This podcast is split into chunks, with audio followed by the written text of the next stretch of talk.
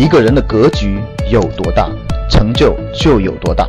大家好，我是你们的班主任陈瑞，欢迎收听本期节目。想获得节目中提到的学习资料和学习更多的课程，请加我的微信幺二五八幺六三九六八。我的微信是幺二五八幺六三九六八。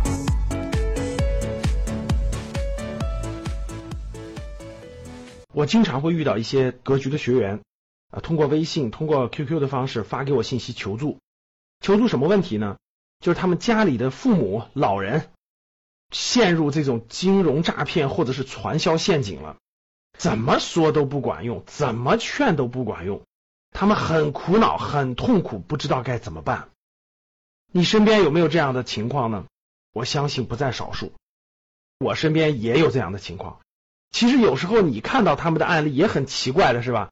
各种各样的金融互助等等等等，你看着你就觉得忽悠人的不可信，但是你也很奇怪，为什么老人就相信了呢？咱中国是个大国，对吧？虽然有十四亿人，虽然大家都有互联网，都看新闻联播，但是其实每个人的对问题的认知、对外部世界的认知、他的价值观等等都是不一样的。很多人其实并不了解。我举个例子，比如最近这个“一带一路”正在开，对吧？这么大的事件，其实全中国十四亿人，你们知道只有多少人关心吗？你下去认真调研就知道了，有一半的人根本就没听说过，也不知道。再举个例子，你就更好理解了。比如说提到“苹果”这个词，我相信教室里可能在听我们这个节目的人，第一反应就是苹果手机，对吧？但是你十四亿中国人，其实有多少人第一反应理解他就是吃的那个苹果，他不会理解到苹果手机的。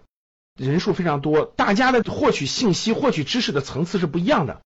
很多老年人啊，他们过去一辈子就生活在很窄的一个环境和氛围当中，辈子他对外部世界了解的并不多，他也不了解整个运营的规律，特别是商业的这些东西，他不了解。突然他退休了，他也没事干，这时候他又想干点事儿，对吧？信息量也没那么丰富，也没有形成正常的商业逻辑、商业体系，所以谁跟他一忽悠个啥，他就觉得真是这样，真是这样的。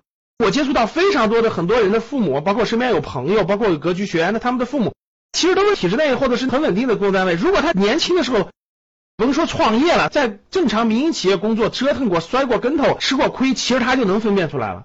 正是因为他过去在很安稳、很健全、保障性非常好的，把他保障的很好的前提下，一退休出来以后，反而他不了解外头的大风大浪，很容易栽进去。我们还言归正传啊，掉进去了怎么救他呢？我有一个同学，同学聚会的时候跟我说，听说你讲课挺好的吗？我老丈人被广西的传销骗进去了，我费了九牛二虎之力把他拉回来了，结果他还是要想回去。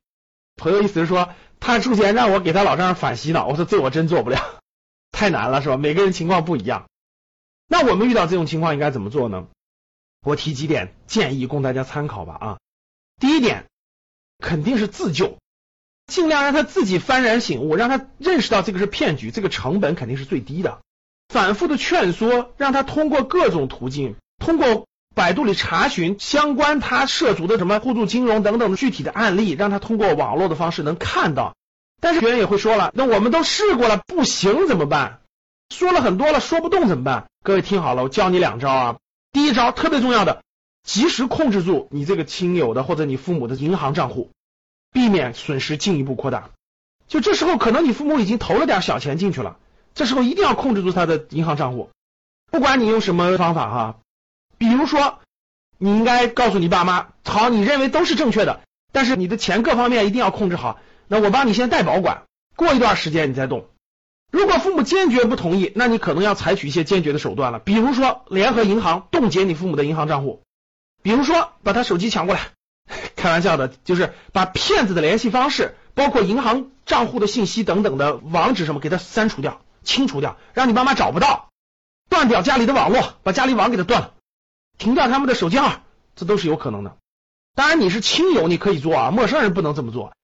这是极端的情况下，你就得控制住，实在不行，联合银行告诉他你，爸妈年龄大了，他的账户临时冻结，这是有可能的。就这点是确实也逼不得已，但是他很有必要，防止他及时的损失。可能半年以后，你爸妈醒悟过来了，损失就没有造成，所以这点大家一定要注意。第二招呢，各位，你一定要发动你身边的亲戚朋友、亲戚，你爸妈的什么兄弟姐妹、信任的领导、信任的朋友等等的集体劝说，周围的力量全部调动起来劝说，至少让他先隔离一段时间，然后慢慢再调节。所以这点也是大多数人都知道这么用。强制撤离，控制住他陷进去。最后一步啊，那真是都解决不了，自救也解决不了，周围的人也解决不了，对吧？那实在没办法，还得靠警察介入。一般来说，警察介入你得有证据，对不对？你确实受到了损失，等等等等。但是关键时刻该用的时候，也得让警察去震慑一下爸妈，守法懂法的，对吧？那警察都警告他了，都震慑他了，有时候他还是会认真考虑的。所以呢，我们实在不行就动用警察叔叔过来震慑震慑他，适当的介入，对吧？那警察可能不一定往下深入管，因为可能你这个还没有造成损失。不涉及到人家的管辖范围，在这个过程当中，你要收集证据，比如说他传销的各种证据、各种这个资料收集好。假设未来真的有损失了，最后你还得通过报案来退损失，或者是来做一个结果。我说了上面这几点，就是希望你能够在特殊的情况下帮助到你的爸妈，帮助到你的亲戚朋友，免遭更大的损失。好了，刚刚过去母亲节，我们也希望父母身体健康，过幸福的晚年，对吧？退休生活。你要多陪伴他们，多跟他们说正向的东西，多跟他们说真真正正的途径和方法，他们其实也会远离那些金融骗局或者传销的。正因为你跟他们交流的太少了，或者是沟通的太少了，可能他才更容易陷入其中吧。好的，希望这期节目能帮到你。如果大家觉得我们的节目好，欢迎大家分享到朋友圈与朋友分享，谢谢大家。